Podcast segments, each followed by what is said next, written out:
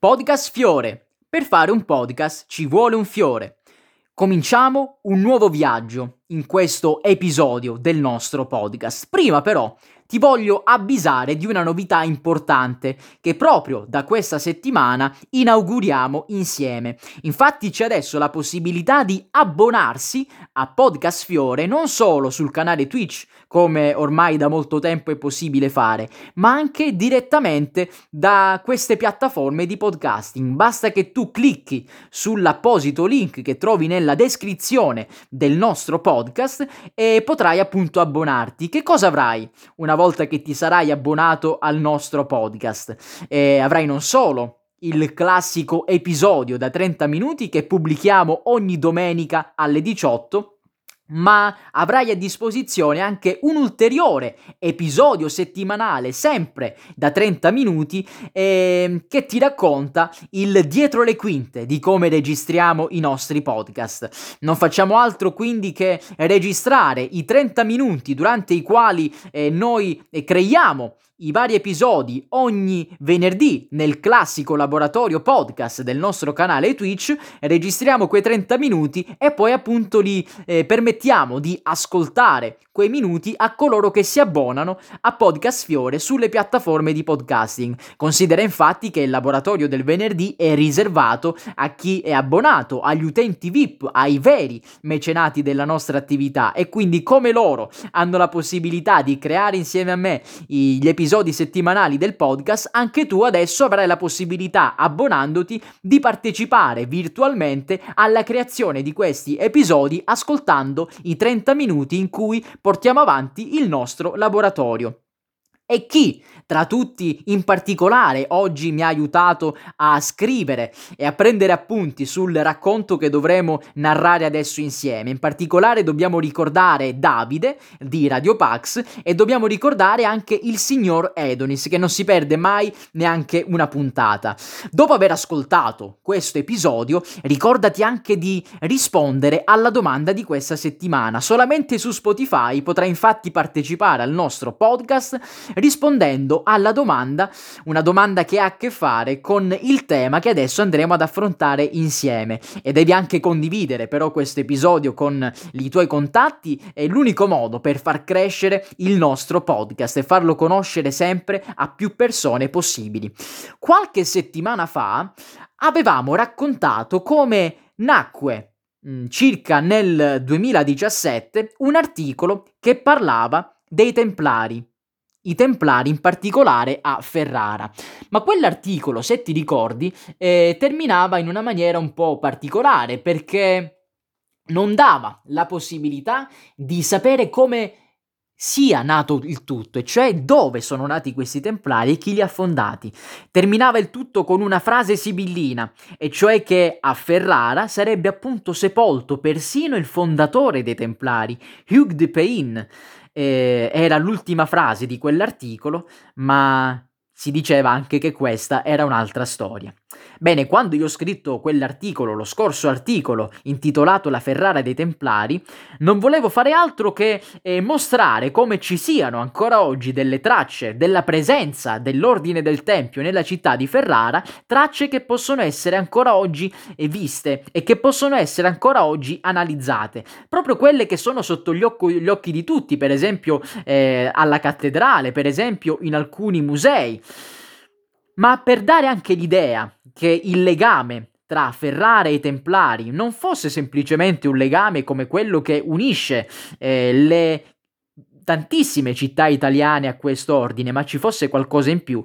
Diede appunto notizia relativamente a quella teoria, ma non c'era spazio per raccontarla direttamente in quell'articolo. E allora io ero rimasto un po' col cruccio di dover raccontare anche quest'altra storia quest'altra storia. Pensa che non tutti sono a conoscenza di questa vicenda e quindi volli creare un altro articolo sempre sull'argomento dei Templari, sempre sull'argomento dei Templari a Ferrara, ma stavolta raccontando addirittura come tutto questo sarebbe nato e quindi chi avrebbe fondato realmente l'ordine del Tempio, non quindi un francese, non Hugues de Payne, e perché questo fondatore è così importante esattamente per la città di Ferrara.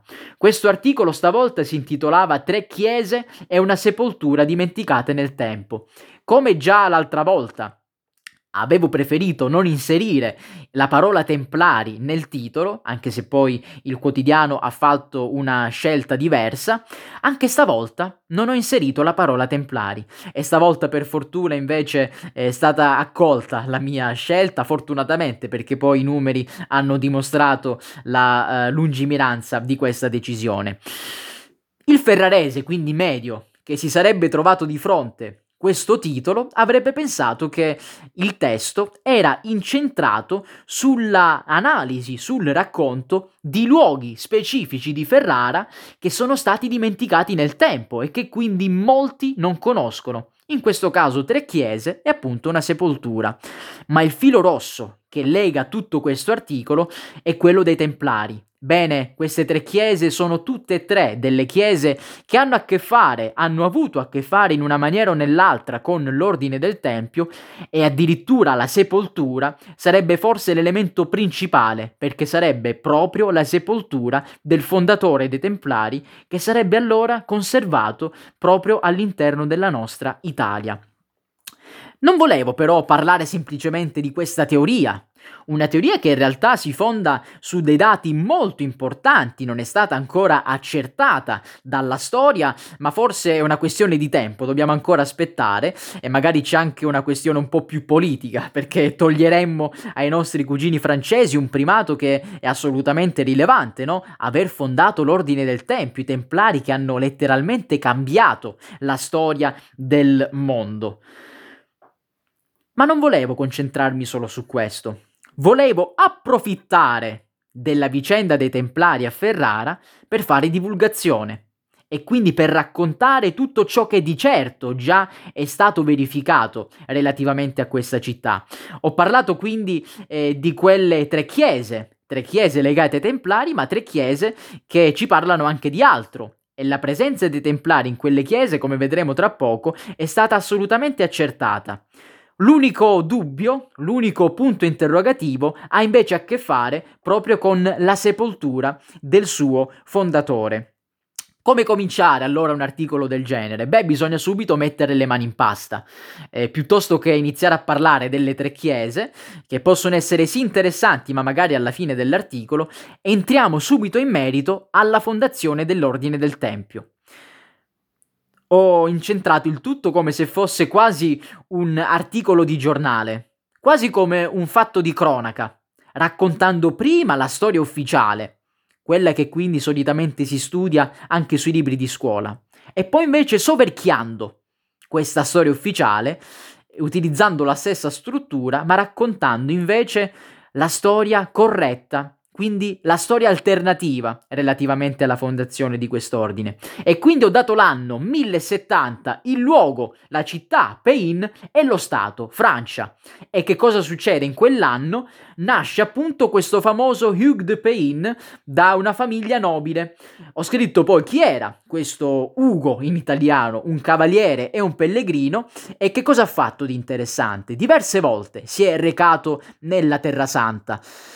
Una volta in particolare, in un anno, il 1118. In questo racconto ho voluto segnare eh, gli elementi fondamentali per comprendere la storia eh, dei Templari e quindi per comprendere il legame tra eh, Hugh de Payne e la fondazione appunto dell'Ordine del Tempio. E curiosamente, tra l'altro, parlo in questo articolo della fondazione dei Templari e invece nello scorso articolo parlavo della loro fine e dal, della loro importanza a livello storico nel 1118 appunto questo Ugo eh, va per l'ultima volta in Terra Santa e la cosa interessante è che poi non avrebbe più fatto ritorno a casa perché sarebbe eh, morto eh, proprio in quel luogo vicino a Tiro durante un combattimento. E proprio nel 1118 eh, fondò in Francia l'Ordine dei Cavalieri del Tempio, prima quindi di trasferirsi, i Templari. Per nove anni sono rimasti nove cavalieri, monaci incaricati appunto di difendere i cristiani a Gerusalemme, anche se eh, ci sono molti dubbi che riguardano la reale eh, fondazione, cioè i motivi che si troverebbero dietro la fondazione di questi cavalieri del Tempio. Solamente nove cavalieri che dovevano difendere eh, tutti i pellegrini che andavano nella città santa e nella terra santa, oppure c'era anche qualcos'altro che doveva essere custodito. Ma questa ancora una volta è un'altra storia. E poi mi faccio una domanda, e se non fosse andata realmente così? Questa è la storia che ci è stata raccontata, ma proviamo a riscriverla, eh, analizzando anche dei documenti che nel frattempo sono saltati fuori e che ci hanno parlato di una eh, storia completamente diversa. Sempre lo stesso anno, 1070, Nocera, dei pagani, Italia. E guarda caso è lo stesso anno, eh? Nasce sempre da una famiglia nobile un altro signore, si chiama Ugo de Pagani. Notiamo anche l'assonanza, Ugo de Pagani, Hugues de Pain, in francese, praticamente la traduzione. Un personaggio, magari francesizzato, da qualcuno in un certo momento della storia. 1103. E qui ho voluto subito dare ho voluto subito eh, mostrare la classica pistola fumante, la smoking gun, eh, cioè la prova definitiva che accerterebbe una volta per tutte questa teoria.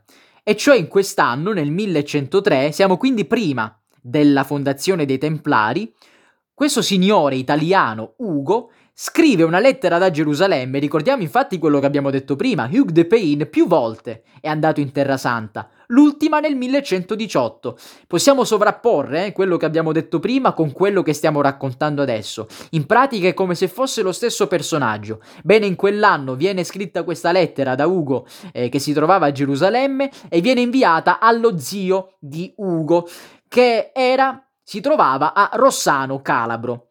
E che cosa c'era scritto all'interno di questa lettera? Si informava questo zio della morte del proprio figlio Alessandro e si affermava chiaramente all'interno di questa lettera che suo padre si trovava a Nocera, in Campania, Bene, coloro, gli studiosi che hanno analizzato con molta attenzione questa lettera, hanno visto al suo interno eh, diversi indizi che chiaramente poi non ho potuto inserire tutti e completamente all'interno dell'articolo, prove della nazionalità italiana di Ugo. Guarda caso si chiamava Ugo.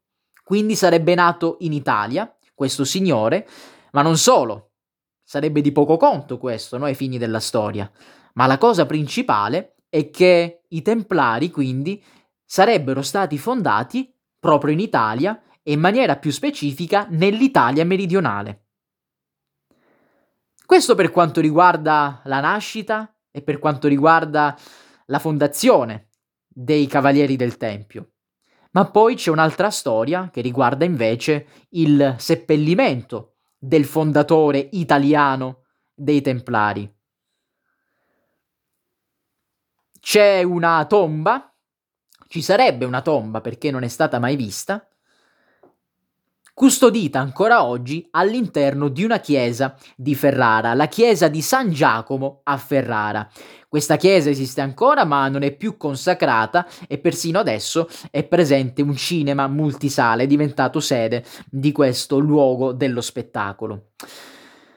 Vuol dire quindi che il legame tra la città di Ferrara e i Cavalieri del Tempio sarebbe molto più importante rispetto a quello che potevamo immaginare prima.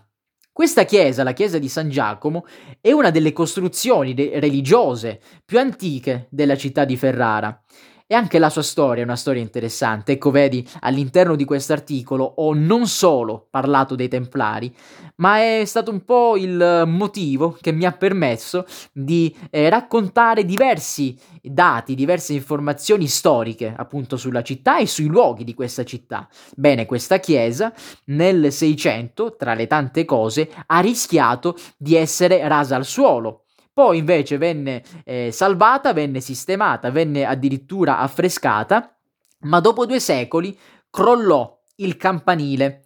Quindi in parte la costruzione si rovinò dopo questo crollo e ci fu anche un incendio estremamente importante alla fine del secolo che coinvolse l'intera struttura di questa chiesa. Ecco, uno va al cinema in questa chiesa, ma magari non ha idea della storia travagliata che ha dovuto affrontare nei secoli scorsi.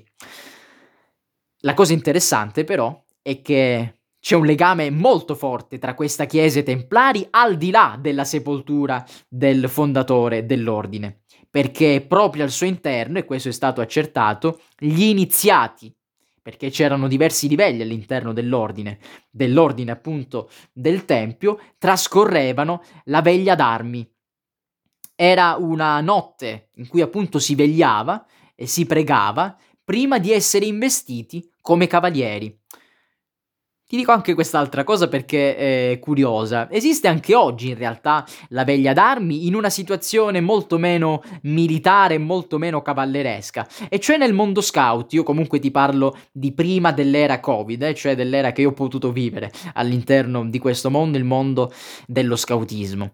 La veglia d'armi è quel momento molto particolare di incredibile e di estremo raccoglimento durante il quale ci si interroga, si interroga la propria anima su quello che si sta per compiere, ovvero la pronuncia della promessa, la promessa scout.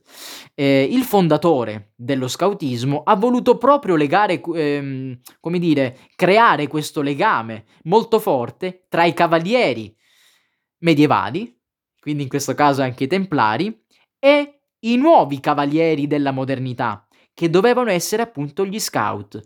È una veglia in cui quasi ci si strazia, perché si sta svegli tutta la notte. E bisogna essere estremamente convinti del gesto che, del gesto che si sta per fare. Dopo allora essersi interrogati a lungo, dopo aver pregato tanto, aver pregato il Signore e avergli chiesto se quello che si sta per compiere è la scelta giusta oppure no, e avergli chiesto anche se si sarà in grado di rispettare le promesse fatte, allora arriva il momento la mattina dopo per diventare ufficialmente o scout oppure in questo caso, nel caso che stiamo raccontando, dei cavalieri addirittura templari. Quindi questa è la chiesa dove sarebbe sepolto ancora oggi questo fondatore, anche se la sua sepoltura non è mai stata ritrovata. Forse bisognerebbe cercare un po' di più rispetto a quanto non sia stato fatto nel passato. Ma andiamo anche alle altre due chiese. Se ti ricordi, erano tre chiese, appunto, e una sepoltura, tutte legate come un filo rosso ai templari. E allora veniamo alle altre due. Eh, come l'ho voluto sistemare in ordine? La prima, diciamo che è quella un po' meno interessante perché ha un po' meno cose da raccontarci. La seconda chiesa, invece, ho, eh, della quale ho parlato in questa seconda parte dell'articolo, ha una storia che è una storia estremamente sorprendente. Allora, prima chiesa, Santa Maria del Tempio. Lo dice la parola stessa, è dedicata a Maria, la mamma di Gesù, la Vergine del Tempio, che era appunto venerata dai cavalieri templari e all'interno di questa chiesa si svolgevano riti iniziatici legati appunto alla storia di quest'ordine. Ecco, vedi quante cose che non si sanno ma che si sono vissute all'interno delle nostre città. Ma questa chiesa non esiste più. Infatti nel 1944 ci sono stati bombardamenti durante la guerra e questi bombardamenti rasero completamente al suolo la chiesa di Santa Maria del Tempio. Il chiostro è stato ricostruito recentemente e ci rimangono di questa chiesa solamente dei frammenti e delle pietre tombali. Questo è tutto ciò che sappiamo che ho voluto raccontare in questo articolo. Quanti delle persone che abitano a Ferrara sanno che era presente una chiesa del genere dove si svolgevano questi riti molto importanti per i cavalieri del Tempio che hanno cambiato la storia. Ma l'altra chiesa è ancora più sorprendente, la cosa più incredibile è che esiste ancora, ma quasi nessuno si ferma per guardarla. Sto parlando della chiesa di San Giuliano Addirittura il suo nome forse è molto sconosciuto, ma questa chiesa si trova oggi in un luogo che precedentemente non la ospitava. La storia è andata così. Eh, questa chiesa si trovava esattamente nel luogo dove oggi sorge il castello Estense, del quale abbiamo parlato in uno scorso episodio del nostro podcast. E prima della dizione Erculea si trovava eh, al posto del castello. Quando poi invece Ercole decise di ampliare la città e di ampliarla del doppio, e quindi il castello sarebbe stato il centro esatto della nuova città di Ferrara, allora non c'era più posto per questa chiesa, per la chiesa di San Giuliano. Si decise quindi di eh, costruire e ampliare questo castello estense, la chiesa venne praticamente eh, smontata e venne ricostruita eh, nei pressi dell'attuale castello, quindi nei pressi della sua locazione originaria. Siamo chiaramente durante il periodo del Rinascimento.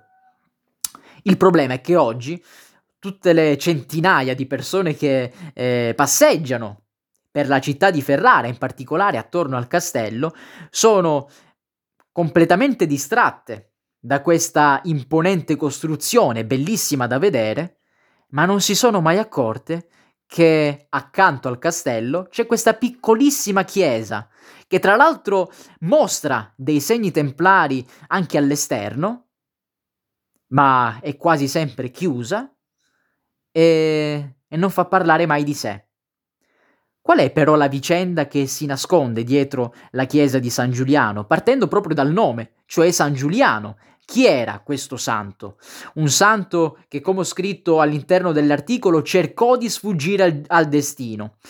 Conta che la storia di San Giuliano, perlomeno la sua vicenda che ho voluto narrare nell'articolo, che lo lega anche al suo destino, non, eh, come dire, non ha a che fare in maniera diretta proprio con i Templari.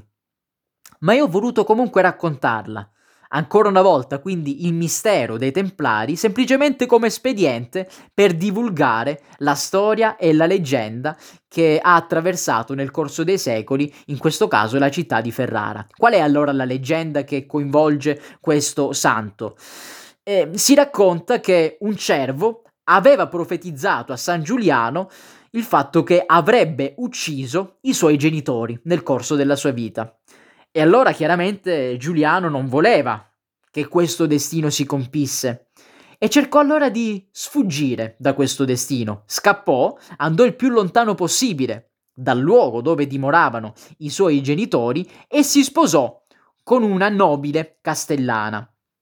Chiaramente però i genitori si preoccuparono della sua fuga, non sapevano più dov'era il loro figlio Giuliano e allora andarono alla sua ricerca e guarda caso, vedete qua lo scherzo del destino, giunsero esattamente nella nuova dimora del loro figlio. Lì trovarono la nobile castellana, appunto, questa giovane, in quel momento Giuliano non era a casa, raccontarono l'accaduto a questa giovane e chiaramente questa povera donna fu spinta dalla compassione e permise loro di dormire addirittura nel letto nuziale. Avevano fatto tanta strada, meritavano di riposare una notte.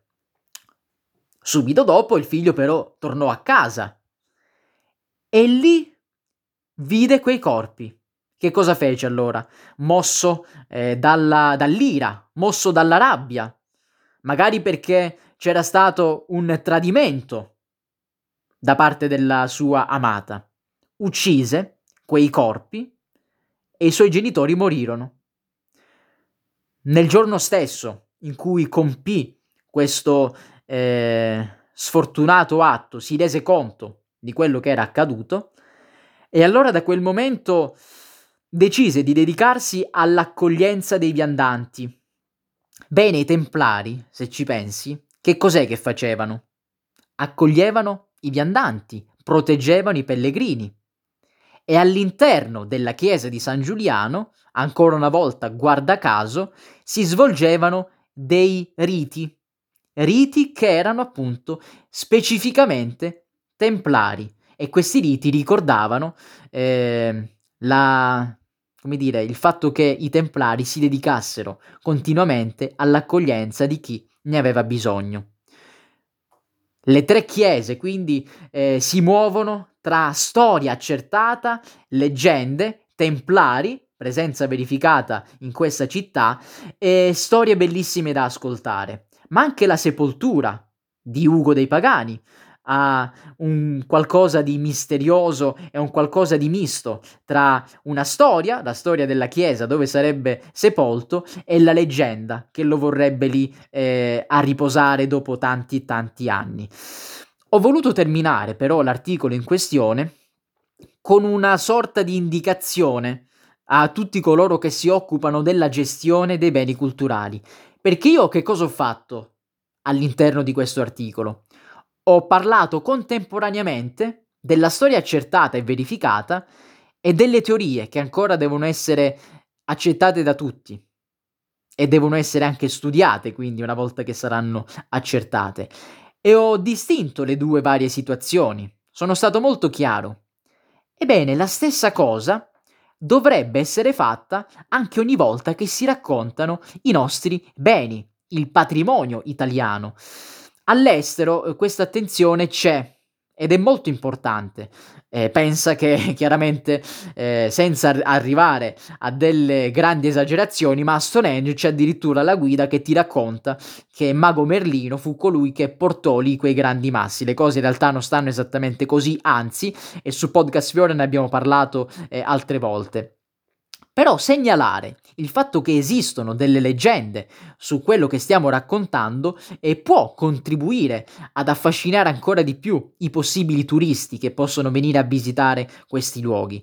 E se andiamo a Ferrara e se andiamo a visitare questa chiesa sconsacrata, la chiesa di San Giacomo, oppure se andiamo a visitare la chiesa di San Giuliano, che ahimè è praticamente sempre chiusa, non diciamo solamente quello che è stato già verificato e quello che è stato già quindi accettato da tutti gli storici, ma raccontiamo anche per esempio che il fondatore dei Templari sarebbe nascosto proprio all'interno di questa chiesa. È ancora un'ipotesi, è ancora una teoria che però ha delle basi molto solide, ma se anche non avesse queste basi solide, fossero solo delle illazioni, perché non raccontarle? È sempre un modo per valorizzare sempre di più quello che ci è stato lasciato dai nostri antenati. L'importante è essere chiaro. Questa cosa è stata verificata, ci sono le prove, quest'altra cosa invece ancora non è stata verificata, oppure semplicemente una leggenda, un mito che è nato in un certo momento del nostro passato e allora si racconta anche quel mito. Chi è che ha messo in giro quella, quella voce? Chi è che magari ha anche approfittato di quella storia, di quel falso mito per farci dei soldi? Insomma, raccontiamo queste storie che hanno a che vedere con tutti i luoghi della nostra bellissima Italia, le guide turistiche allora, i pannelli esplicativi, tutto ciò deve essere arricchito dal racconto della leggenda, anche per un altro motivo.